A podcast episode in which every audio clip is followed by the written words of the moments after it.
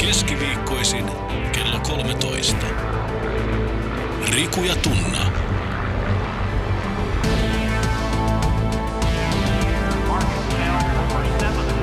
Doc Ventures.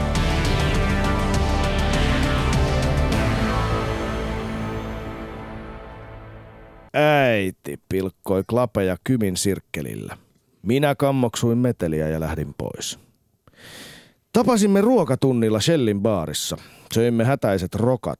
Iskin 20 penniä pajatsoon ja menin ostamaan Beatles-purkkaa. Minusta tuli rockmuusikko, yhä pelkää meteliä.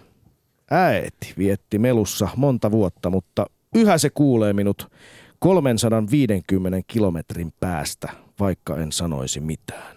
Kuten joku saattaakin jo läpästä päätellä, puheen kapuloihin on saapunut porisemaan Doc Ventures duetto eli runonlausuja Riku S. Rantala sekä Me, Myself and I eli Tunna Milonov. Kyseessä hyvät naiset ja herrat on Lapasesta lähtenyt monimedia pärinä, jossa vielä hetki sitten tarkastelun alle otettiin suuria teemoja ajatuksella, mitä jokaisen tulisi tietää maailmasta sitten tämä duo joutui suurimman mysteerin eteen, jonka se oli koskaan kohdannut.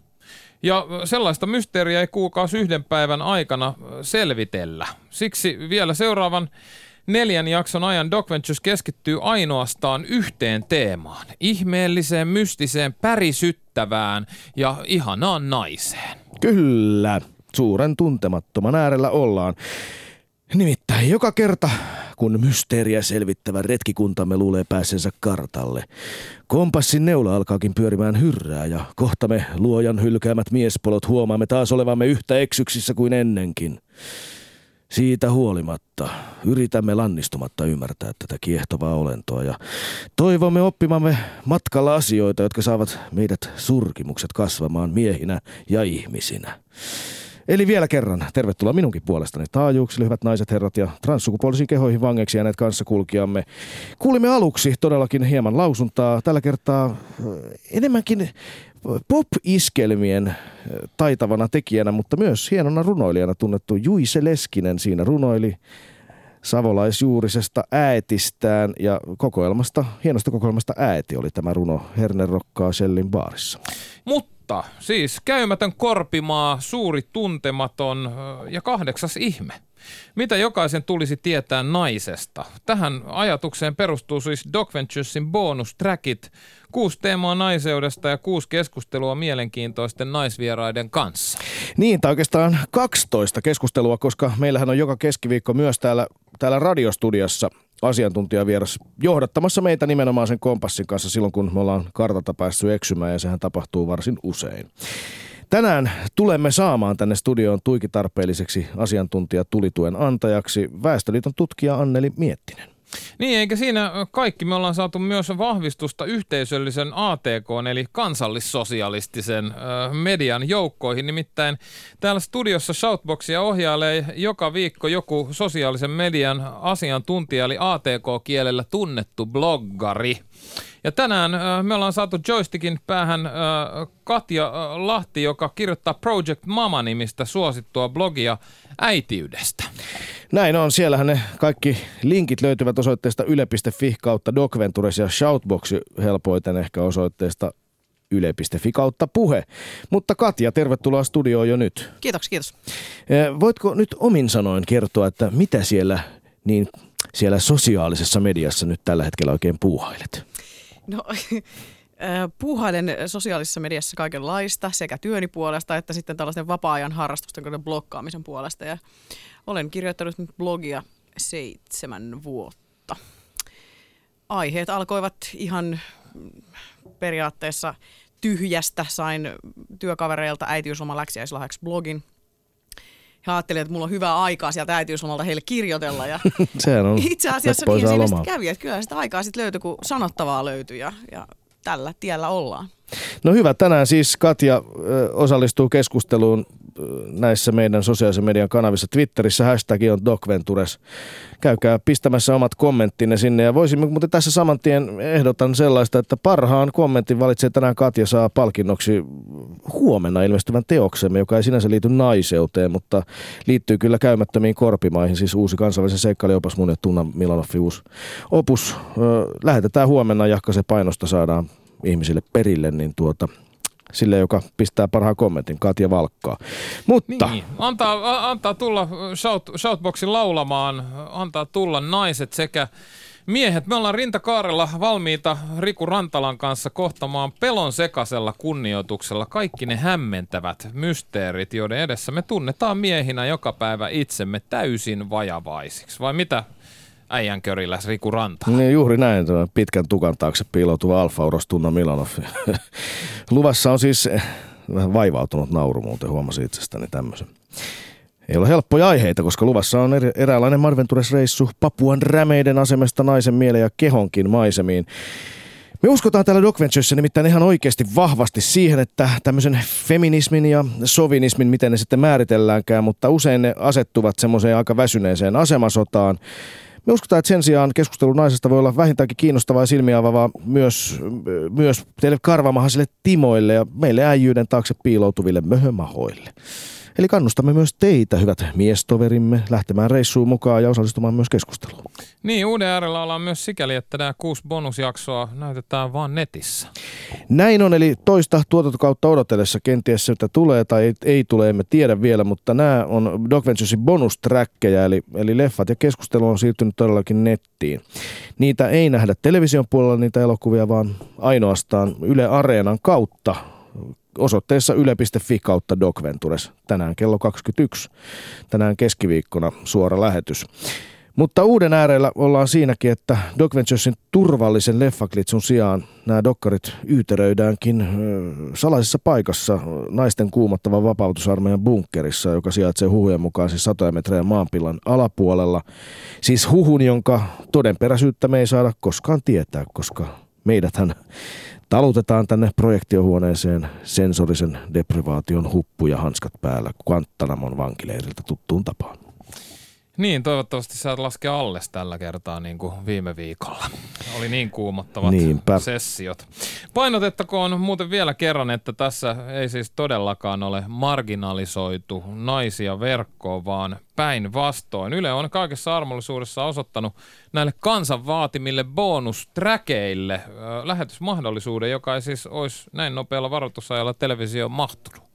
Joo, ja, ja tota, vielä toinenkin disclaimeri. Tässä nyt tulee hirveästi disclaimereita, kun on tämmöinen, Niin, jotenkin, me, me ollaan jotenkin selvästi, me ollaan vähän varpaillamme tässä, mutta sanotaan nyt vielä tämmöinenkin asia kaikille teille, jotka olette valmiina pahoittamaan mielenne siellä, että eh, me ei pyritä kyllä nyt mitenkään varomaan näitä sanomisiamme täällä.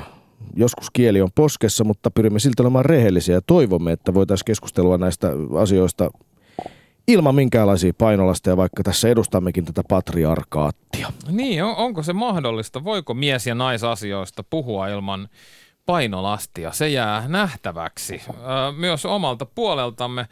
Ja hyvät naiset, me ymmärretään toki myös, että tämän painolastin merkitys ja ollaan jälleen kerran rintakaarella ja selät kyyryssä valmiita kantamaan sen vuosituhansien aikana hankitun alista ja viitan harteilla. No niin, nyt lähtee taas vähän kuulostaa pisteiden, niin sanottujen käpypisteiden keräämiseltä.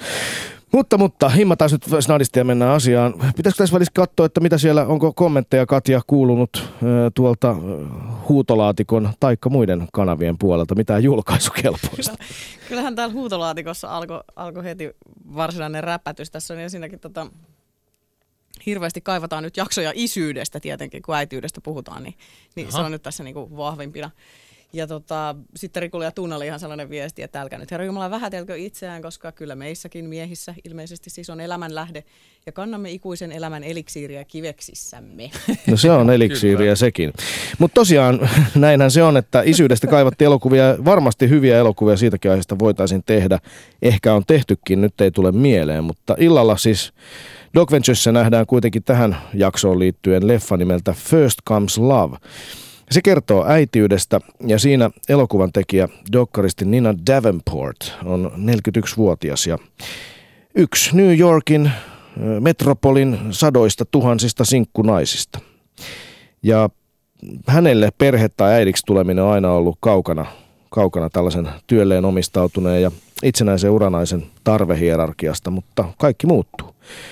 Kun tämä kaipuu vanhemmuuteen saavuttaa yllättäen tämmöisen biologisen pakkomielteen mittasuhteet, niin kuin ilmeisesti kai usein tapahtuu. En tiedä, ehkä siitäkin kuulemme kohta lisää, kun pääsemme keskustelemaan asiantuntijoiden kanssa lisää. Niin, toi, toi, toi biologinen kellokin on yksi, yksi hämmentävyys, joka erottaa meidät, meidät lajeina toisistamme. Ja puhun nyt nimenomaan lajista, koska äh, joku, jonka nimen jo unohdin, on nimittäin sanonut, että meidän pitäisi ajatella miestä ja naista eri lajeina. On, on, on siis paljon helpompaa ymmärtää toista, kun voi vaan ajatella, että me ollaan niin erilaisia, että meidän ei edes tule kelailla samalla tavalla, koska me ollaan eri lajia. nyt, nyt, nyt kyllä hyvä herra Milonov, ollaan todella vaarallisilla vesillä taas kerran. Tämähän voi siis nyt tulkita silleen, että sä voit olla ymmärtämättä naisia siksi, että ne on eri lajia. No, ei, no, mikäs ei, ei, jätetään, siellä. jätetään nyt Riku noin tulkinnat ihan kuulijoille ja, ja keskustellaan me tässä. En mä tietenkään tarkoittanut sitä, vaan, vaan vaan tarkoitin sitä, että koska me ollaan niin erilaisia järjestelmiä, meidän ei, ei kannata myllyttää äh, niin paljon toisiamme vastaan, vaan hyväksyä yksinkertaisesti se, että me kelaillaan asioista eri tavoilla ja ihan biologiankin äh, vuoksi. Onhan se, onhan se nyt hyvin hämmentävää, että toinen järjestelmä on designattu kantamaan sisällään uutta elämää – onhan se, onhan se jo yksinkertaisesti niin kuin ihme. Ja onhan, onhan sellaisen järjestelmän oltava paljon kehittyneempi ja monimutkaisempi kuin tämä kohtis alkeellinen systeemi, joka sylkäsee aina silloin tällöin sisuksistaan tahmeen komponentti, joka kyllä mahdollistaa elämän, mutta vasta sitten kun se on naisen sisällä monimutkaisten prosessien jälkeen alkanut muuttua alkioksi. Sieltähän se elämäeliksiiri tuli, mitä tuolla Shoutboxissa yle.fi kautta puhe perään kuulutettiin. Niin, niin. siemen. Mutta viime, viime viikolla Doc Ventures puhui naisen seksuaalisuudesta ja muistu taas mieleen, kuinka mm, hienovarainen ja monimutkainen järjestelmä koko tämä seksuaalisuuskin on etenkin naisihmisillä eh, verrattuna miehiin G- ja U-pisteineen ja tuhansine hermopäineen. Puhumattakaan tietysti myös näistä hormonaalisista muutoksista, joita kaikki ihmiset käy läpi, mutta mimmit etenkin ja vieläpä joka kuukausi. Ja kaikkein isoin muutos tässä mielessähän on tietenkin raskaus ja äitiys. Niin, ja, sy- ja synnytys. Vierestä seuranneena voin kyllä sanoa, että meistä äijistä ei olisi ikinä sellaiseen. Tämä on, tää on, tää on ihan selkeä homma. Mä, mä en usko, että me pystyttäisiin kestämään semmoisia kipuja, mitä, mitä sanoo Riku, Riku Rantala. Mä oon saanut pienen häivähdyksen siitä ollessani 13 perseleikkauksessa ja tota, no, niin voin todeta, että tota, et, et edes sellainen niin aavistuksenomainen häivähdys oli niin hirvittävää hirvittävää koeteltavaa. Että niin kun, mä luulen, että lääketiede olisi lääketeollisuus ja sairaalavälineteollisuus olisi kehittänyt paljon paljon erilaisia apuvälineitä ja kivunlievityksiä ja kaikenlaisia muitakin juttuja, jos olisi miehiä, jotka se joutuu lusimaan näissä kivuissa. Niin, niin esimerkiksi vaikka siis tähän, tähän miesten flunssa ja kuumeethan on just tätä. Tunnet sä tämän ilmiön? Miehellä on 37 ja puoli kuumetta ja se on ihan soseena, kun naiset taas pystyy vetämään kolme ysissä. Joo, toi man flu on ihan siis niinku käsite. niin, mä oon ymmärtänyt, että siitä kirjoitellaan paljon. Joo, kyllä. Ja, ja tota, siitähän on luonnollisesti se, että, että kun perheessä on, on lapset kipeänä ja äiti on kipeänä ja mies on kipeänä, niin kyllä se äiti sitten kuitenkin sen hoitaa sen, sen koko revohkaan. Mut Muista, tiedä, muistaakseni mielestä... minulla on tämä asia tehty kans jollain tavalla selväksi, että näin tämä tapaa mennä. Mutta kyllä mä sanoisin, että on jo kuitenkin niinku yleistys. Että, et...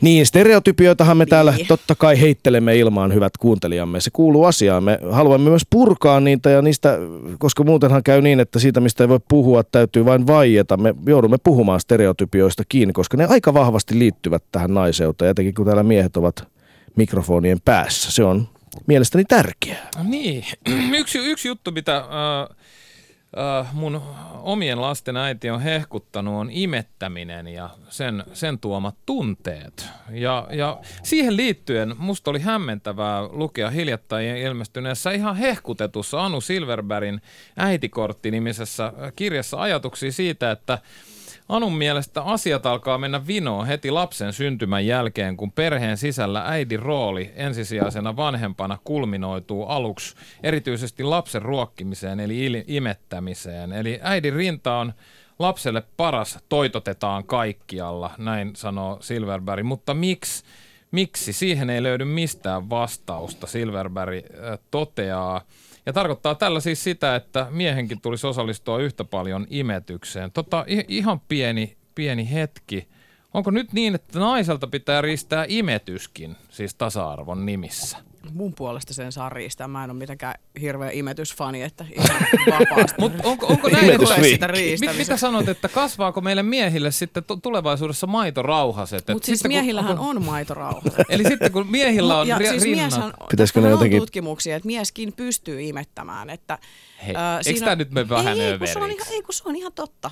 Ää, mä muistan, missä se nyt oli, jossain sa- saksalaisessa jossain tutkimuslähteessä on ihan, ihan varma, että, että ää, oli ollut selkeästi sellainen, niin kuin, että jos miehen rintarauhasta aktivoidaan, niin kyllä ihan samalla tavalla se rupeaa tuottaa maitoa, mutta se maito on ilmeisesti aika huono laatusta. Mä tiedän sen omasta kokemuksesta, koska mulla, mulla on lapsena tullut maitoa rinnoista.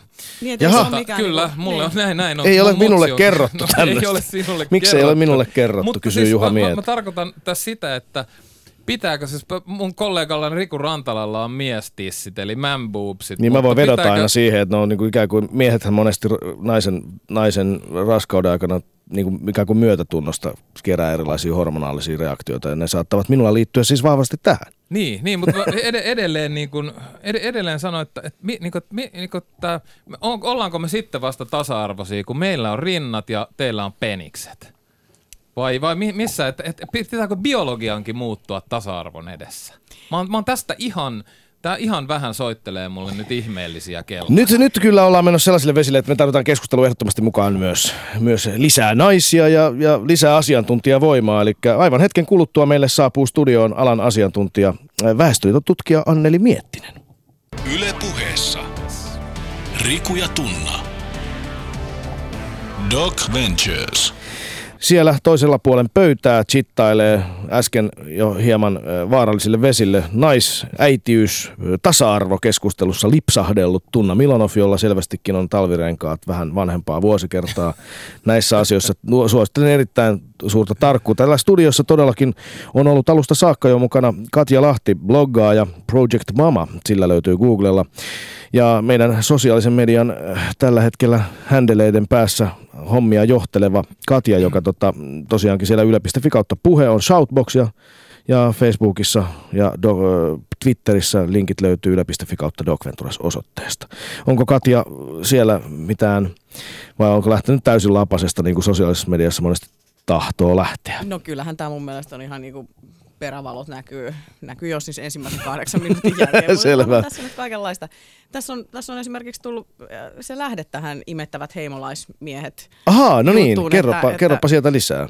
No ihan mä voin tästä, tuota, tänne, tää on ihan niinku Guardianin linkki, että mehän voidaan tehdä sillä tavalla, että... että Niin jos aukaise tästä tuosta ja palataan ja tähän vähän- asiaan, joo, mutta nyt, nyt esitellään tästä. meidän asiantuntijan vieras kuitenkin, eli Anneli Miettinen, Väestöliiton tutkija. Tervetuloa Doc Venturesin keskusteluun. No niin, niin tota, nyt täytyy sanoa, että tässä stereotyyppejä on heitetty ilmoille ja, ja, ja vaarallisilla vesillä mennään. Miltä tutkijan mielestä kuulostaa? Kuulostako tutulta nämä teemat, mitä olemme tässä puineet alkulähetyksen aikana? Joo, toki ihan, ihan hauskoja avauksia on ja, ja mä itse olen tosi innostunut tästä ajatuksesta, että pitääkö meidän todella jakaa penis ja rinnatkin, jotta päästään tasa-arvoon, niin kuin aitoon tasa-arvoon. Niin, Mä mitä, en- mitä no- ajattelet siitä? No siis sanon, että kyllähän vanhemmuutta voi jakaa monella muullakin tapaa ilman, että tarvitsee vaihtaa sukupuolta, mutta mut toki tietenkin voi ajatella näin, että jos miet- mietin tuota imettämiskeskustelua, että mieluusti sitäkin voi jakaa. Eihän se tarkoita vain sitä, että vaan se, jolla on rinnat, niin pystyy imettämään. Onhan siinä monta muutakin tapaa hoitaa sitä asiaa. Mm, joo, se on, se on ihan ilman muuta totta. Kyllähän tuttipullot on ja, ja, ja, ja tota, ähm, On semmoisia tekorintojakin tavallaan semmoisia. Mä näin mun mielestä, siis joko se oli ku, manipuloitu kuva, tähänkin varmaan sosiaalinen media osata, osaa vastata piankin, mutta mä näin semmoisen kuvan, missä Prinssi Williamilla oli semmoiset niinku himmeet liivit, missä niinku oli, oli tissit tai tissi. Yks, ehkä siinä oli just nimenomaan yksi tissi ja sitten mä repeilin sitä, mutta mä epäilen sitä myös kuvamanipulaatiosta. On ilmeisesti tämmöisiäkin on duunattu. Mutta hei, mitä niinku jos nainen imetys- pumppaa maitoa ja sitten kehitetään tämmöiset tekotissit miehelle ja sitten siitä voi lapsi juoda, niin uskoiskohan olevansa sitten äidin syljössä. Mutta mitä sanotte tästä symbioosista, joka, joka on ihan tutkimustenkin mukaan pitäisi ensiksi syntyä äidin ja äidin ja lapsen välillä ja sitten vasta tulee myöhemmin, eikö se ollut kaksi-kolme kuukautta vähintään, että pitäisi olla tämä symbioosi ja sen jälkeen tulee niin kuin mies mukaan tähän kuvioon. Toki varmaan näin voi olla, että se, se äidille, äidin ja lapsen välinen su- side on aika voimakas siinä syntymän jälkeen, mutta ei se sitä suinkaan tarkoita, että se isä on sitten jotenkin niin kuin pois pelistä Ei pelattu. pois pelistä, mutta onko, onko aina joko tai? Eikö saa olla Ei, vaikka mä- kolme mä en- kuukautta sitten eka kuukautta vähän enemmän omissa menoissa ja näin niin kuin pyörii vähän, käydä vähän lätkätreeneissä ja matsissa. Isyys ja- vapaa uuden merkitys. niin, ei, sitä se ei siis tarkoittanut. Mutta siis musta tämä on mielenkiintoista, että lähdetään tästä imettä, imetys, imetyksestä heti liikkeelle. Heti tulee se, että okei, että minkä verran osallistutaan. Sehän tässä nyt on se selvästi se, Mm. se ongelmakohta. Eli se, äh, tämän äitikortti kirjan kirjoittajan mielestä tuntui väärältä, että systeemi alistaa hänet, että miksei sitä voida niinku Biologia kyseenalaistaa. alistaa. Biologia alistaa kyllä, mutta sitten hänen mielestään niinku kuitenkin varmaan tällaisia biologisia ratkaisuja voidaan niin kuin ikiaikaisiakin sellaisia voidaan kuitenkin nykyteknologialla ja tavoilla kuitenkin tehdä toisella tapaa, että miksi sitä ei niin kuin muuteta. Mutta tähän liittyy nyt tosi voimakkaasti se, että ajatellaan, että lapselle on paras asia, että hän ö, nauttii rintamaitoa, eikö niin, ainakin näin, näin nykyään ajatellaan. Ja sitten siihen liittyy tosi vahvasti sellainen, mun mielestä kaikkein isoin asia tässä on se syyllistäminen. Mm. Mä olen itse seurannut sivusta tätä asiaa ja mitä paljon keskustellaan, niin mun mielestä tämä koko homma on täynnä syyllistämistä siitä, että mikä on ensinnäkin oikein tehty. Sitten joltain ei tuu edes maitoa, mm. vaikka pari ekaa kuukautta tai ei tuu ollenkaan. Ja sitten he joudut- joutuvat siellä niin kuin nurkassa kyyhöttämään, että paskaa äiti, kun ei maitoa tuu. Ja sitten taas toisaalta Niin jos joku äiti haluaa uh, imettää, niin sitten syyllistetään sitä, että miksi mies ei tee. Niin, niin mitään, että mitä siinä, mitä siinä näitä ikivanhoja, muuta. mitä siinä näitä ikivanhoja patriarkaattihommia täällä ylläpitelet, Niin. että perkele nyt se imetys seis, koska se on meidän, yksi meidän niin kuin, meitä alistava hommeli. Niin, mitä, mi- mitä tää, miltä tämä kuulostaa Anneli? No mä Anneli? luulen, että vanhemmuuteen on aina liittyy tämä syyllisyys. Milloin, mitä se onkaan? Onko se syyllisyys sitä, että ei jaa tarpeeksi vai, vai lähtee pois siitä tilanteesta vai, vai ei nuku tarpeeksi vai ei vietä aikaa lapsen kanssa tarpeeksi? Se on siis, mm, you name it, sitä listaa on vaikka loppumattomiin. Yksittäinen syyllisyyksien niin kuin verkko, joka vaan muuttaa mm. muotoa ja on silti, silti ikuinen. Mm. Kuulostaa erittäin mielenkiintoista. Katja Lahti, sä oot blogannut paljon, ö, paljon äitiydestä myös ja äidin rooleista, uranaiseudesta tai työssäkäymisen ja perheelämän yhdistämisestä, monesta tällaista asiasta. Tulee mieleen, että olet varmaan joutunut muutamiakin kommentteja, aika rankkoja kommentteja, ehkä jopa siivoamaan. Oletko joutunut tai ainakin käsittelemään ö, tiukkoja, ö, kiihtyneitä kommentteja omassa blogissa? Onko näin? Ää, mä joudun moderoimaan ihan hirveän vähän mun blogia. Okei, sulla on siis siis- käynyt hyvä tuuri. Siellä on No, sellaisia no, tyyppejä, jotka sitä perustelee niin kauan, että sinne on niin kuin, toisaalta se on aika stabiloitunut jo, sen kaikki tietää, mikä se mun missio on. Siinä ei varsinaisesti niin kuin tuu kellekään niin kuin yllätyksenä, että minkälaisista asioista, millä näkökulmalla niistä puhutaan, niin ehkä se johtuu siitä. Mutta sitten tulee mieleen se seuraava kysymys. Sun blogissa näin ei ole käynyt, mutta mä tiedän ainakin kaksi erittäin merkittävää verkkoyhteisöä, jossa niinku se keskustelu tuntuu olevan, niinku, se, se, se kiihtyy lähes nanosekunnissa ja siinä niinku syyllistetään ja aina on huonoja äitejä ja tehdään aina päin helvettiä. Näitä on kaksi mun mielestä johtavaa vauva.fi Kaksi plus. ja kaksi plus tulee hyvänä kakkosena. Joo, no ei ole siis blogeja, vaan ihan, ihan Ei suinkaan. Suomi, Suomi 24 tapahtuu tota ihan samaa, että, että on ihan eri asia puhua tämmöisellä niin kuin vauvapalstalla kuin sitten blogissa, joka kuitenkin on jollain tavalla niin kuin vedettyä keskustelua. Mutta oot niin, ilman muuta. Mutta kun oot näitäkin tietenkin näitäkin teemoja seurannut, niin minkä vuoksi sinusta Katja tuntuu, tai tuntuuko susta siltä, että, että tässä etenkin nimenomaan naiset syyllistävät toisiaan hyvin herkästi ja asettavat, määrittelevät sääntöjä, millainen äiti tulee olla?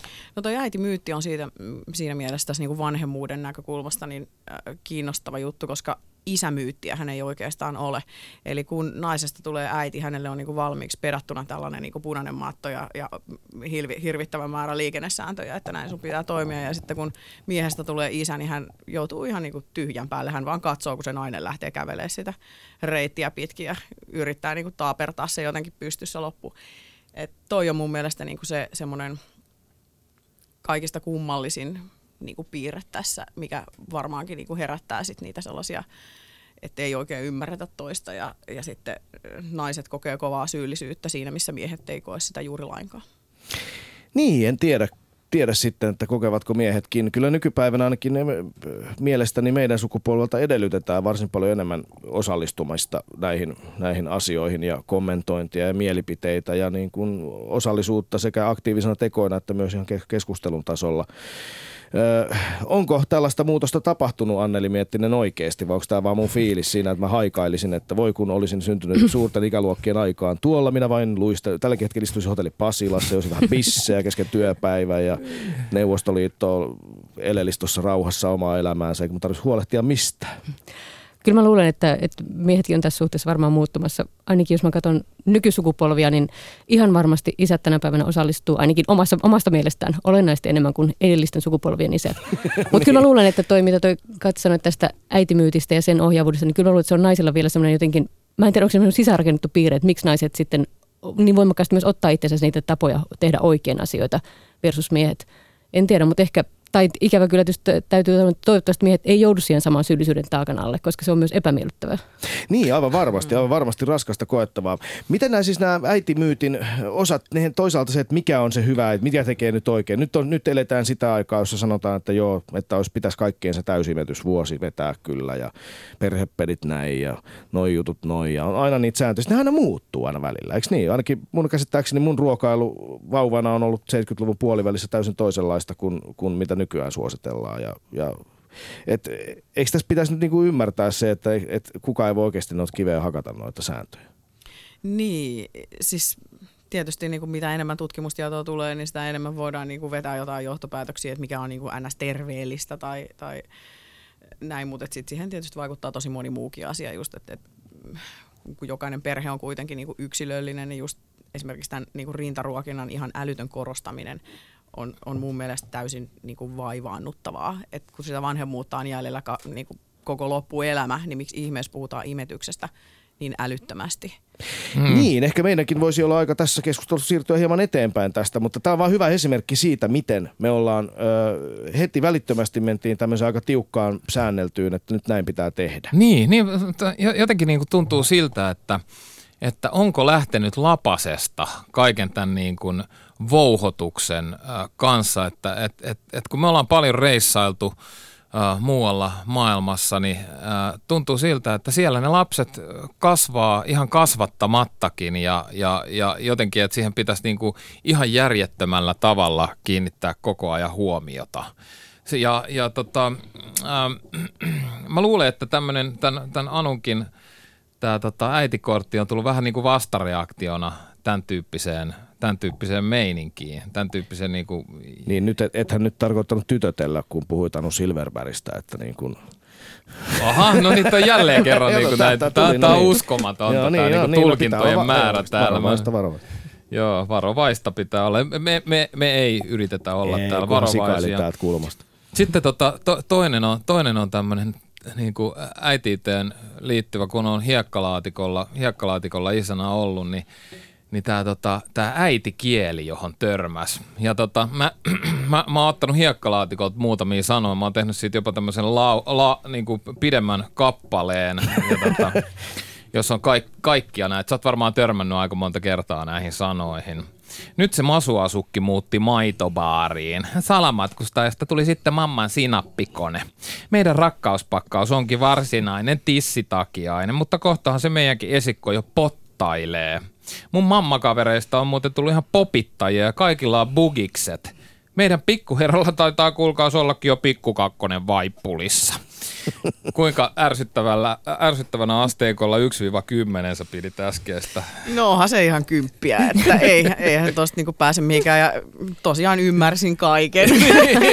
niin, siellä äitiydestä loggaava Katja Lahti siis todellakin heti hiffasi nämä tunnan salakielet, jotka ehkä paljastetaan sitten jossakin ver- verkkoon. Voi syöttää Googlella näitä, mutta Anneli Miettinen Väestöliiton tutkija Onko äitiyden siis kokemus muuttunut voimakkaasti nykymaailman tai nykyäideille verrattuna siihen, minkälaista se on ollut? Että okei, jotkut asiat pysyy, äitimyytti, mm. syyllisyys, velvollisuudet, mutta onko tämä kokemus jotenkin nyt muuttunut, että se onkin erilainen? No ainakin sitä kautta, että sitä reflektoidaan tänä päivänä paljon enemmän. Ei varmaan löydy äitiä, joka ei ainakin jollain tapaa pohtisi joko kavereittensa kanssa tai sosiaalisessa mediassa tai muutoin sitä, että millaista on olla äiti ja teenkö mä nyt asiat oikein ja, ja, ja mitäköhän mun lapselleni tapahtuu, jos mä teen näin ja näin. Et varmaan niin kuin se semmoinen niin tiedostaminen siitä vanhemmuudesta on lisääntynyt ihan huikeasti verrattuna aiempiin vuosikymmenen. Mä luulen, että edelliset sukupolvet ei, ei ne olisi edes niin kuin ymmärtänyt, mistä, mitä, mistä puhutaan, jos me pyydetään siitä kommentoimaan oma äityyttään tai isyyttään. niin, en, mä, niin, en mä usko, niin. että sellainen edes, niin kuin olisi ollut, ei edes ymmärrä sitä ajatusta. Niin, että miksi näin on? Että nyt, oh. nyt tehdään vaan... Miksi näin on käynyt, Anneli Miettinen? Mitä, mitä luulet? No mä luulen, että tänä päivänä ylipäätään ihmiset pohtii tekemisiä hyvin paljon enemmän. Ja, ja lastenhankinta erityisesti näyttää olevan semmoinen aihepiiri, niin kuin parisuuden myöskin, että, että siihen, sitä, niin kuin, siihen ladataan ihan hillittömästi kaikkia odotuksia ja, ja asi, niin kuin tavallaan semmoista juuri tätä niin kuin mattoa tai käytävää, että näin asioiden tulee mennä. Ja sitten koko ajan pohditaan sitä, että no menikö mun elämä nyt just sen suuntaan, mitä mä ajattelin, että sen pitää tehdä.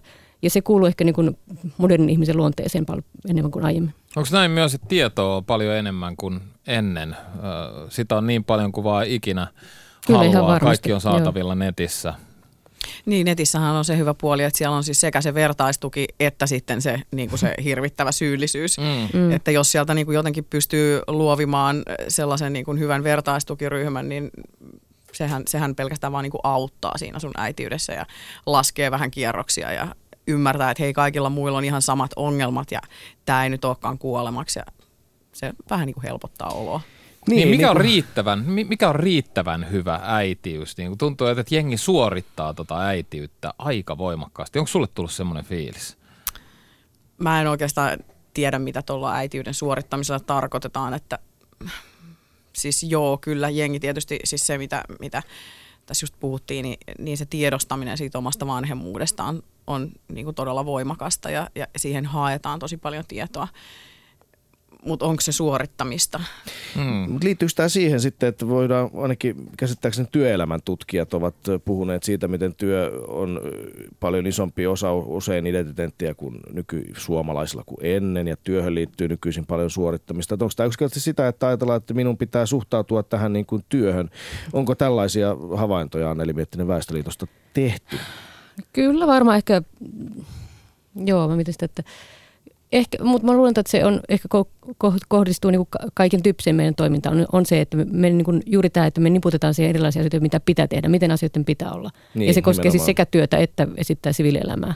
Luulisin niin. Kodit koti on oltava kondiksessa ja tämä on tehtävä näin. Ja... Ystävien kanssa pitää viettää aikaa. Ja... Niin, ne on kaikki pitää pitää mm, tehdä. Mm. Ne ei ole enää vapauksia, ne ei ole enää mukavia asioita, mitä ne olisi kenties sitten jollekin edellisen sukupolven agraariyhteiskunnassa raatavalle tyypille ollut semmoinen, että mahtavaa pääse vähän rauhassa olemaan. Nyt sitäkin pitää suorittaa sitä vapaa-aikaa. Niin, täälläkin todellakin siis keskustelemme studiossa äitiydestä Doc Venturesin nainen bonus trackien aikana studiossa Tunna Milonoffin ja itseni, eli, eli äh, surkean miehen, miehen Riku Rantalan seurassa on meidän sosiaalisen median piellikkö tänään Katja Lahti. Onko Katja muuten siellä mitään esille nostettavaa tullut vai onko lähtenyt vauva.fi no, läp, läp, läppien no, täällä tavoin on, täällä on sekasin, sekasin vähän niin kuin molempia, mutta täällä on ihan hyviä, äm, hyviä pointteja. Täällä on tota, esimerkiksi tällainen, että isämyytti on hukassa vain Skandinaviassa. Niin, Tällainen, niin. että et onko niin, tämäkin... Onko se isämyytti se, että lähdetään, et, niin. että ei osallistuta millään tavalla? Että se niin, on se, Etelä-Euroopassa tää, vielä hallitaan niin, tämä vanha, ollaanko, vanha style. Niin, o, o, onko se tosiaan niin, että, kyllä, että me, me ollaan purettu vain isämyytti? niin, niin. Kyllä mielestäni aina kun ihaillaan etelä-eurooppalaisia tai keski-eurooppalaisia miehiä, niin tulisi muistaa myös tämä, että, että tuota, tuota, no joo, nyt ei lähdetä ollenkaan näille levelille. Niin, mitä sitten, meillä on tuossa tota aika lähellä Ruotsi, josta aika, aika usein puhutaan vähän tämmöisenä niin kuin ihanne, ihanne mestana. Siellä on äijät himassa äh, paljon enemmän kuin täällä ja, ja tota, äh, niin, mitäs, mitäs eikö täälläkin hetki niin. sitten ehdotettu? Hei, tähän voitaisiinkin mennä. Mennäpäs, mennäpäs ensin, ensin tuonne tota, tutkimustiedon pariin. Anneli Miettinen, siis Väestöliiton tutkija täällä studiossamme myös kanssamme. Äskettäin on tehty käsittääkseni, onko se nyt jopa hallitus budjetissa vai mihin se nyt tuli, mutta joka tapauksessa hallitus esittää, että miehet pakotetaan olemaan himassa, jos ne haluaa tätä kotihoidon tukea, tai miten se nyt meni, vanhempaa mm-hmm. vapaa, joku mä en muista mikä byrokraattinen etuus, mutta että, että tavo- tavoite on ikään kuin kepillä saada ukkelit sinne, tai sitten toinen vaihtoehto sitä rahaa ei anneta ollenkaan. Joo, se- ukkelit jää myös kotiin vähän pidemmäksi aikaa. Joo, tämä ehdotus liittyy tähän kotihoidon tuen jakamiseen, eli, eli ajatus siitä, että se jaettaisiin niin, että isä ja äiti saisi käyttää siitä kumpikin vain puolet suurin piirtein. No, toki tietenkin siis ihan hyvä, jos tämän tyyppisellä ehdotuksella saadaan sitten isät oikeasti käyttämään näitä vapaita enemmän. Mä itse kyllä vilpittömästi olin syvästi yllättynyt, jos isät todella sitten jää tämän jälkeen kotiin, koska mä luulen, että siinä on monta muutakin estettä kuin vaan nyt tämä, että se etuus on ehkä, tai tämä vapaa on tällä hetkellä ollut vain, tai tyypillisesti vain äidit on sen käyttäneet. Mutta en mä nyt kyllä näe, että toki tietenkin siis Ruotsin malli on varmaan ehkä se, mitä me tavoitellaan. Kyllä, aikavälillä. kyllä. Joskin ymmärtääkseni Ruotsissa se tuki on huomattavasti parempi. Ja ylipäänsä semmoinen ö, kotiin jäävä vanhemman suoja työelämässä on paljon parempi kuin mitä se täällä ehkä on miehille nyt. No siis tämä on ehkä vähän se ero sikäli, tuota, että se Ruotsissa tämä etuus koskee vanhempainpäivärahaa, joka on tasoltaan korkeampi Suomessakin kuin kotihoidon tuki. Kotihoidon tukijärjestelmähän Ruotsissa ei samanlaisena olekaan. Just. Että se olisi tämä pidemmän vapaan jakaminen, mikä meillä nyt on ollut ongelmallinen ehkä juuri siitä syystä, että se on tarkoittanut, että monet äidit jää kotiin ja sitten se tarkoittaa heidän kannaltaan ehkä tiettyä riskiä työelämässä sitten, että jos olet pitkään poissa, niin sitten voi olla, että ei välttämättä ehkä eteneminen ole niin sujuvaa sit töissä. Kyllä. Miten kuitenkin jotenkin musta haiskahtaa, että tässä on enemmänkin tavoitteena se, että säästämme rahoa, siis valtio säästää, että käytännössä ei ne ukot kuitenkaan jää, että vähän pannaan tämä sääntö, niin sitten me joudutaan maksamaan niitä kotihoidon tukia, vaikka luulisi toisaalta, että se päivähoitokin on aika kallis systeemi ylläpitää. Ja äijät ei jää, koska se on niin HC duunia. Kyllä sen, sen jokainen äijä tietää, joka on ollut yhdenkin päivän siellä, että tota, kyllä, tota, Niin kyllä varmaan- se on paljon kovempaa hommaa kuin se työssä käyminen. Niin, varmaan sitä monet näin, näin ajattelee ja tietysti jos ei rutiinia ole, niin vielä, vielä paljon rankempaa, mutta tota, eh, Anneli Miettinen, te olette tutkinut paljon Väestöliitossa myös lapsiperheiden ä, ajankäyttöä. Ja äh, nyt kun itse elän sellaisessa, niin tuota, jotain siitä itsekin tiedän. Tiedän sen, että aikaa ei, ei, ole, ei ole juuri mihinkään. Tuntuu, että se loppuu aina kesken. Koskeeko tämä kaikkia? Vai onko tämä, onko tämä, onko tämä vain niin kuin jonkun tällaisen niin kuin suorittavan yrittäjän ja säätäjän niin kuin ongelma? No siis mä luulen, että lapsiperheet kaikki kärsii jo- jollain tapaa aikapulasta ja siitä, että ennen, ehkä se sama juuri riittämättömyys siinäkin, että ikinä ei ole sitä aikaa riittävästi sille perheelle tai lapsille. Mutta tota, pitkällä aikavälillä niin itse asiassa niin kun se, mitä on tapahtunut, niin perheet tai vanhemmat pikemminkin näyttäisi käyttävän enemmän aikaansa lapsiin kuin mitä aiemmin ehkä. Mutta tässä voi olla tietysti kyse siitä, että tänä päivänä osataan nimetä jotakin aikaa lastenhoitoajaksi, kun ehkä aiemmin se solju siinä samassa, kun tehtiin kotitöitä tai oltiin siellä pellolla. Et ehkä se on myös juuri tätä samaa, että me niinku tunnistetaan näitä asioita enemmän, nähdään joku. Niin, tällä nimimerkki Mei kysyy, miksi äitiydestä ja vanhemmuudesta on tullut ongelma? Uusavuttomuuttako kysymysmerkki? Hyvä kysymys. Katja Lahti, bloggaaja, bloggaajamme tänään. Mikä, ootko tätä asiaa puinut, puinut tuolla osallismedian puolella? Mm, mä en oikein tiedä, mihin ongelmalla viitataan. Että tarkoitetaan, tarkoitetaanko sillä sitä, että siitä puhutaan niin paljon ja, ja just, että näitä asioita ylianalysoidaan. Mm, niin varmaan. Et siis siihen on tietysti, koska voimme. Mm. Meillä ei varsinaisesti ole mitään sellaisia niinku suurempiakaan huolia täällä Eli samasta hyvinvointi syystä, Suomessa. Koira, samasta syystä, kun se koira niitä Juuri munia nuolee. Niin, mm. kyllä. Tämä on niin, aika, aika, eli, eli, eli siitä on tullut yksi, yksi iso rooli, jossa on paljon odotuksia, paljon syyllisyyden tunteita, paljon ylianalysointia. Mutta onko se tullut ongelma? Siis kokeeko ihmiset sitten oikeasti, etenkin äidit, kokeeko ne elämänsä huonontuneen äitiyden myötä tai kokeeko ne, että, että äitiys on jotenkin hankalampaa heidän mielestä kuin ennen. Siinä missä me ajattelemme, ehkä me näin, tämän sukupolven miehet, että ne on aikaisemmat sukupolvet päässyt pikkusen helpommalla kuin me, niin tota noin, niin, koska meillä on vähän niin kuin jäänyt se huono arpa käteen, että me ollaan nyt jouduttu tekemään kaikki näitä kotitöitä ja muuta, mitä me ei edelleenkään tietenkään tehdä kunnolla eikä tarpeeksi eikä mitään, mutta että niin kuin kuitenkin meillä tavallaan saavutetut edut on heikentynyt, niin tota, miten, miten, tota, miten, miten, miten, äh, Anneli Miettinen, onko tällaisesta näyttöä, että onko äitiys äideille ongelma oikeasti enemmän kuin ennen nykyään? No toi on tietysti sillä tavalla hyvin vaikea, että jokainen äiti on äiti omana aikanansa. Eli aika vaikea varmaan niin kuin nykyäitien on kuvitella, että millaista se äitiys ollut, olisi voinut olla sata vuotta sitten. Jos, mä luulen, että tämän päivän ongelmaksi sen tekee ehkä juuri tämä, mistä mistä tuossa on, puhuttiin jo varhemmin, tämä, sen pohtiminen. Enemmänkin kuin se, että päinvastoin, niin kuin mä, tai tuossa todettiin aiemmin myös, että mehän eletään aika hyvinvointiyhteiskunnassa. Eihän meillä sellaisia niin kuin tavallaan tai ainakaan aivan samantyyppisiä ongelmia kuin vielä vuosikymmeniä sitten. Ei ole ehkä samassa määrin köyhyyttä tai, tai hirveätä taloudellista riskiä perheessä kuitenkaan. Meillä on aika hyvä sosiaaliturva ja erilaiset äitiysenä muuttuu, että et, et ehkä tämä on niinku tavallaan sitten myös semmoista vähän niinku generoitua ongelmaa siitä äityydestä ja isyydestä tänä päivänä. Niin, Niin, ehkä vähän semmoista niinku yksinäisyyttä, että, että kun perheet saattaa olla aika levällään pitkin Suomea tai, tai jopa Mm, muualla mm. mm. maailmassa, niin, Totta. niin tota, sä jäät sitten sen, sen internetin kanssa yksin. Hei, tämä on aika, käy, aika käytännönläheinen, itse asiassa konkreettinen varmaankin yksi tekijä tässä näin. Yhteisöllisyys on vähentynyt, okei yhteisöjä totta kai ihmiset löytää muistakin kuin suku, suvusta, mutta, mutta tämä on selkeä muutos. Ja vedän nyt äsken takasta äskeisen väitteeni näistä suurten ikäluokkien miesten elämän helppoudesta. Kyllähän se totta kai on tullut myös rankempaa omalla tavalla. He ovat paljon paiskineet hommia, ehkä eivät saaneet olla näyttäneet herkkyyttä, eivät saaneet olla lasten kanssa, vaikka sitä ehkä halunneet ja kaikkea sellaista. No, Vähän pitää aina provosoida. Vai, kyllä, kyllä. Ja vaihtoehdot saadaan keskustelua Juu, aikaan. juu, ja vaihtoehtojen vähyys heillä, heillä varmasti on pa- paljon vähemmän vaihtoehtoja, kun se hyvä tai huono, niin en tiedä, mutta näin se joka tapauksessa on.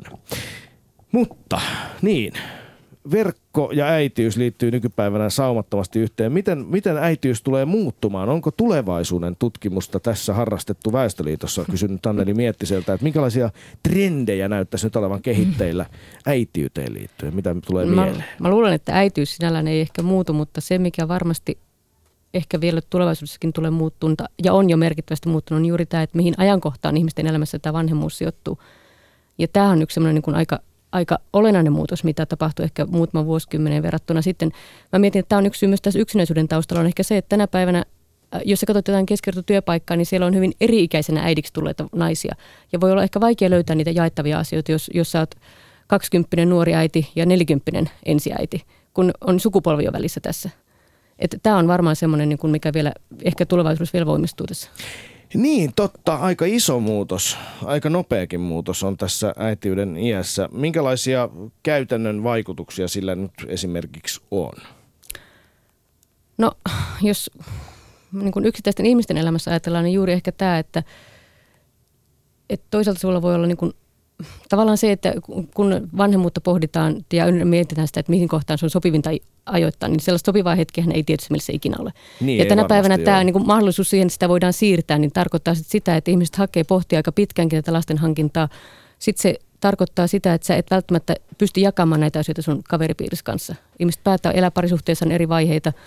Ja, ja tämä ehkä näkyy sitten juuri, juuri tässä verkoston puuttumisena, jota sitten haetaan ehkä netistä enemmänkin. Joo, Joo. sitten mä nostaisin yhden sellaisen, mistä on mun mielestä ruvettu nyt vasta niinku oikeastaan puhumaan, on siis niinku äityyden poisvalitseminen, eli, eli vapaaehtoinen lapsettomuus. Se, että ihminen yksinkertaisesti kokee, että, että hän, hänellä ei ole mitään tarvetta ryhtyä äidiksi tai perustaa lapsiperhettä. Eli, eli semmoinen niin kuin tietynlainen ö, vanhemmuus, joka vaan kieltää tai sanoo vaan, että se ei ole minulle tarpeellista. Niin, tämä on erittäin mielenkiintoista. Lapsettomuutta on, on, lapsettomuudesta joutuu varmasti monella tavalla kärsimään, oli se sitten joko itse valittua tai sitten sellaista, mihin ei voi itse vaikuttaa. Jollain tavalla siihen muu yhteiskunta tuntuu olevan puuttumassa tai ainakin jollain tavalla se aina siihen, siitä, siitä, ei voi, siitä ei ole vapaa siitä puuttumisesta. Mä joudun valitettavasti keskeyttämään teidät nyt, koska meillä on linjoilla meidän poliittinen kirjeenvaihtajamme tohtori No nyt- Lahdenmäki. Niin, niin. Jostakin siis hienosta ja näköalaravintola Rytmin säädyttömästä nurkkapöydästä pitäisi löytymään meidän poliittinen kirjeenvaihtaja tohtori Lahdenmäki. Doc Ventures täällä. Onko tohtori siellä? Joo, hyvää päivää, hyvät naiset ja miehet ja, ja tunna taas sälärien pauloissa. No niin, niin viimeksihän tohtorin raporttia ei kuultu ja niin sanotut pikkulinnut visersi silloin, että tohtori oli, oli hoidattamassa itseään jonkinlaisessa parantolassa. No, on totta, että olen kyllä kärsinyt ylähengitystä ja infektioista, joka vieläkin kuuluu, mutta nyt on kyllä imartelevat mystikot liioitelleet, että tietysti jos haluatte, niin voitte luoda verkkokalvolle mielikuvan Yours Trulystanne vuoristomaisemassa työnnettynä tämmöiselle kuistille, puisessa pyörätuolissa, sylissään. Ehkä terveyssisaran asettelema viltti, keskustelemassa keuhkotautisen nuoren runoilijan ja shakkia pelaavan vanhan kenraalin kanssa ajan luonteesta. Niinpä juuri. Mutta tota, nyt meidän, on, meidän täytyy tohtori valitettavasti riuhtasta sut vekenoista runollisista mielikuvista ja niiden pauloista. Ja meidän pitää nyt kysyä, että mitä sanottavaa Doc Venturesin poliittisella kirjeenvaihtajalla on äitiydestä. Meidän studiossa täällä siis Anneli Miettinen, väestöliiton tutkija ja bloggaaja Katja Lahti. Ja, ja tota, keskustelu käynyt jo hiilenä. Mitäs, mitäs tohtori kommentoi? No ymmärrän, ymmärrän tota, siis aiemmissa lähetyksissä hän on ruodittu tota kotihoidon tukea ja lapsen oikeutta päivähoitoon, mutta huomasin juuri tota teidän lähetystä kuunneltua niistä, että vaikka säkin olet Riku nauttinut veronmaksajien rahoilla jopa kolmessa yliopistossa koulutusta, niin valui kuin vesi hanhen selästä tämä asia, jonka sulle selostin, että Äh, niin turhalta tuntuu, että ehkä pitäisi päättää tämä raportti täältä tähän jo nyt, mutta tota, haluan kuitenkin ottaa esille todella marginaalisen ryhmän, koska ei kukaan muista tee, eli sellaiset raskaan olevat naiset, jotka on riippuvaisia alkoholista tai muista päihteestä. Niin, totta. Viime vuosinahan me ollaan keskusteltu julkisuudessa monetkin tahot siitä paljon, että pitäisikö tällaiset naiset hoitaa vastoin tahtoaan. Siis ryyppäävät tai narkkaavat, raskanavat naiset pistää pakkohoitoon. Niin, pakkohoitoon. Mitä sanoo tohtori? No vastaus tähän on hyvin yksinkertainen, eli ei missään nimessä. No nyt Kun, miksi? Ei. Kerro. Niin, niin, niin siis eh, ensinnäkin todettakoon, että miksi tämä asia on, on ajankohtainen, niin sosiaali- ja terveysministeriössä hän on konservatiivis, uskovais, fanaattisen eh, tämmöisen ajattelun eh, pakottamana kerätty työryhmä, joka valmistelee todellakin tällaista lakiesitystä, joka mahdollistaisi tämän pakkohoidon, se olisi Suomessa täysin, täysin käänteen tekevä puuttuminen ihmisten vapautta ja itsemääräämisoikeuteen. Ja täytyy muuten muistaa myös se, että pakkohoito on päihderiippuvuuksissa yleensäkin todettu tehottomaksi. Niin, se on mielenkiintoista, että se on todellakin ollut tehottomasti. Jos mä esitän kuitenkin saman tien sen heti ensimmäisenä mieleen tulevan vasta-argumentin, eli, eli helpoimmalla mahdollisella tavalla, eli populistisesti kuin tiedätte kyllä ketkä, niin äh, mitä sanot niille lukuisille lapsille sitten, jotka syntyy täm, esimerkiksi alkoholin loppuelämäkseen vammauttaneet, missä heidän oikeudet ja vapaudet? Mm. Mä en yleensäkään mielelläni puhu lapsille, mutta e, tota, eri syistä ihmisille saattaa tulla erilaisia vammoja ja sairauksia, ja niitä tietysti pitää pyrkiä sitten hyvinvointiyhteiskunnassa kaikki mahdollisin tavoin ehkäisemään. Nyt kysyisin kuitenkin, että miten tämä yhteiskunta haluaa sitä tehdä, koska esimerkiksi Suomen hallitus tuossa syksyllä ei suostunut myöntämään äh, eduskunnan tahtomaa 1,5 miljoonaa euroa masatuista, eli taatelia. Päihderiippuvaisten äitien ihan vapaaehtoiseen hoitoon, ja siis muuten ainoa hoitoon, jolla on vaikutusta, mutta tuohon sun kysymykseen sanoisin vielä niin, että, että äh, tota, äh, yhteiskunnassa pitää mahdollisimman hyvin keinoin puuttumatta äh, niin kuin ihmisten itsemääräämisoikeuteen ja vapauteen niin tarjota äh, hoitoa tällaisille sairaille naisille. Niin, mutta jos mikään muu ei sitten auta, niin eikö pakkohoito sitten voisi olla vaihtoehto? Mm, ja, tota, ihmisoikeudet ensinnäkin alkaa syntymästä ja päättyy kuolemaan, että sikiöllä ei tämmöisiä ihmisoikeuksia ole mutta sen sijaan naisella on oikeus ruumiiseensa ja myös helposti saatavaan tehokkaaseen hoitoon. Tota, tämä edelleenkin terveisiksi esimerkiksi Suomen hallitukselle tästä määrärahasta, joka ei ollut edes kovin suuri tämä vaatimus, mutta tuntuu, että kun budjetissa nyt suuret linjat pitää sopia eri ideologioiden ristipaineessa, että on toisaalta tämä elinkeinoelämään äh, niin kuin, äh, sätkynukke, eli pääministeri Katainen, ja sitten siellä on niin kuin vasemmistolaisia vihreitä, niin myös uskovaiset talebanit ja muut populistit pääsee sitten ratsastamaan polkemalla niiden oikeuksia, jotka vähiten pystyy itseään puolustamaan, tässä tapauksessa siis äh, päihdeongelmaiset ihmiset. Ja Tämä ministeriön työryhmä saa tämän asian koskevan duuninsa valmiiksi tämän vuoden loppuun mennessä, että et silloin pitää vaikuttaa ää, nyt ää, hyvät ihmiset ää, keskustella tästä asiasta, koska muuten käy niin, että musta, mustien saappaiden marssi kuuluu yhä lähempänä ää, meidänkin katujamme. Kiitoksia tästä valaisevasta raportista, tohtori Lahdenmäki, ja terveiset sinne keskiviikkoiseen iltapäivään. Kiitos, kiitos. Tohtori Lahdenmäen linja ei aina edusta äh, Doc Venturesin linjaa. Se on riippumaton, subjektiivinen pakina. Juuri näin. Mutta miltä kuulosti, kuulosti tämä, tämä asio, näiden asioiden esiin nosto tutkija Anneli Miettinen Väestöliitosta? Onko, onko päihdeäitiys ongelma vai onko siitä vaan tehty ongelma, jolla voidaan ratsastella politiikassa? Sun ei tarvitse nyt käydä syyttelemään ketään, sä oot riippumaton tutkija, mutta onko se oikeasti mikään ongelma? No siis varmaan päihdeäitiys on sikäli ongelma, että olisi kaikille toivottavaa, jos, jos näitä äitejä pystyttäisiin auttamaan jollain tapaa. Mutta mä en henkilökohtaisesti itse myöskään usko pakkohoitoon, mutta tietenkin sit täytyy miettiä, että mitä muita keinoja on olemassa. Niin, ja niitä nyt varmastikaan ei ole, ei ole oile ikinä tarpeeksi. Se on ainakin selvää. Puhuttiin äsken ennen, ennen tohtorin väliintuloa siitä, miten äitiys on siirtynyt, tai ainakin se isoin muutos ja trendi siinä on se, että, että yhä, tai äidiksi tullaan yhä, yhä vanhempana tai yhä eri, se skaala on yhä, yhä isompi ja isompi ja se vaikuttaa monenlaisiin asioihin. Ehkä nämä, nämä perinteisesti ajateltu niin, että, että mitä koulutetumpi tai mitä jotenkin menestyneempi ehkä, ehkä jollain mittarilla mitattuna yhteiskunnassa on, niin sitä vanhempana tulee äidiksi. Totta kai on paljon erilaisia yksilöllisiä eroja. Mutta Katja Lahti, meidän bloggaaja vieras tänään ja, ja keskusteluvetäjä vetäjä verkon puolella, itsekin Project Mama eh, blogisi, eikö se saanut vähän samantyyppisestä tilanteesta alkuunsa, että olit itse, itse ammatissasi jo hyvin menestynyt ja uraakin ehtinyt tehdä ennen kuin ryhdyit äidiksi? No en varsinaisesti. Okei. en tiedä, jos tällainen niin nettipuuliun proikkarin homma on varsinaisesti mitään uran tekemistä, mutta jos on, niin siinä tapauksessa kyllä. No mutta olet Mut kuitenkin et, opiskellut ja työpaikkasi juu, kyllä, saanut kyllä, ja muuta. Kyllä, että olen aivan... siis humanisti dropout, että, niin, niin. mutta et, urani on todellakin hyvin, hyvin keskeneräinen käsite. Mutta tota, no joo. Mutta noin niin kuin, ähm, mutta et ihan teiniäitikään ollut. No en, en. Ja sitten äh, suurin ongelma oli ehkä se, että mä olin ensimmäinen mun kaveripiiristä joka tällaisen niin kuin ison askeleen ja muutoksen elämässään teki. Ja, ja se oli mun mielestä ehkä se kaikista niin kuin voimakkain niin kuin muistikuva siitä, että mä havaitsin, että okei, mulla ei ole enää mun työyhteisö eikä mulla ole enää mun kavereita, että mä oon nyt yksin tämän, tämän nyytin kanssa täällä himassa.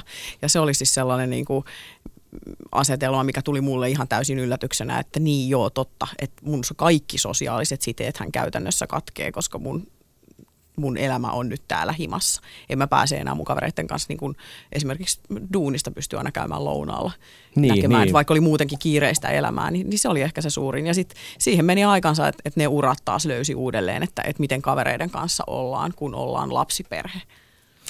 Erittäin, erittäin mielenkiintoisia pointteja. Varmaan vaikka moni joutuu näiden samojen asioiden kanssa painimaan. Niin, se, se, mun mielestä on mahtavaa se, että sä kirjoitat rohkeasti ja suoraan. Saat sä Saat paljon äh, semmoista palautetta, että ei äidin kuulu olla tollanen? No henkistä? en oikeastaan. Siis pikemminkin mä saan sitä palautetta, että, että vitsit, että mäkin ehkä uskallan olla äiti, mm. koska äitinä saa olla ihan oma itsensä. Hienoa, hienoa. Juuri näin. On varmaan aika monenlaisia tapoja olla äiti, vaikka miten paljon sitä mediassa halutaankin toitottaa, tai sitten sosiaalisessa mediassa, tai ihmisten välisissä mielikuvissa, tai myyteissä, tai muissa vaatimuksissa, joita me toisillemme esitämme. Väestöliiton tutkija Anneli Miettinen, tässä äsken Katja kertoi siitä, että häneltä, hän oli uuden äärellä ensimmäinen kaveripiirin äiti, kaikki muuttu, joutui tavallaan aikana tekemään. Mites ne, jotka, jotka tulevat äidiksi ehkä vahingossa tai jollain tavoin semi vastoin tahtoaan tai sillä tavoin, että, että se ei ollut, ollutkaan nyt niin suunniteltua ja muuta. Kuinka merkittävässä osassa meidän yhteiskunnallista keskustelua heidän asemansa on? No ei varmaan. Tietenkin tämä nyt on vähän vaikea sanoa, että mitä tarkoitetaan vahingossa tai, niin, tai semi, semi-vahingossa. semi-vahingossa että jos ei käytä ehkäisyä ja harrastaa yhdyntää, niin siinä saattaa olla sellaisia seuraamuksia, että tulee raskaaksi. Niin, niin se on Mut tota, semi, semi ei epävahinko. Pitä, olisi pitänyt tiedä. No joo. Varmaan aika monet, siis monille se lapsi on vähän sellainen, niin kuin, tai tietysti tämä semivahinko voi syntyä juuri sillä tavalla, tota, että, että jätetään ehkäisy pois ja ajatellaan, että no okei, että se on sitten herra halus, että tulen raskaaksi, jos tulen. Et sillä tavoin ehkä vähän vahingossa. Ehkä ajoitus ei mene ihan kohdalleen, tuli en aiemmin kuin mitä ajateltiin, tai, tai ei nyt mennyt ihan sopivaan elämän saamaan, tai että kumppanuus tai parisuhde päättyi, tulinkin raskaaksi. Nämä on varmaan näitä ehkä näitä semivahinkoja sitten. En mä tiedä, eihän siitä niistä varmaan kauhean paljon puhuta, mutta en mä osaa nähdä sitä sellaisen ongelman. Niin, siinä varmaan on se, että kun tämmöinen suunnitelma, suunnitelmallisuus liittyy nykyelämään hirveän vahvasti muutenkin, että kaiken pitäisi olla niin kovin suunniteltua ja mennä tiettyjen ratojen mukaan. Ja siitä on hyvin vaikea meidän ihmisten päästä tietysti pois. No, meidän illan elokuva, Doc Ventures elokuva, joka on siis nähtävillä yle.fi kautta Docventures osoitteessa kello 21 keskiviikkoisen suorat lähetykset, mutta myös Yle Areenassa sen jälkeenkin, jos pitää vaikka laittaa lapset nukkumaan. Niin, päästä katsomaan. Mutta siellä on tänään siis äh, tota, leffana, äh, leffa kertoo siis äh, sinkkunaisesta, joka New Yorkin uranainen nelikymppisenä ryhtyy äidiksi ja siis ryhtyy siihen todellakin yksin.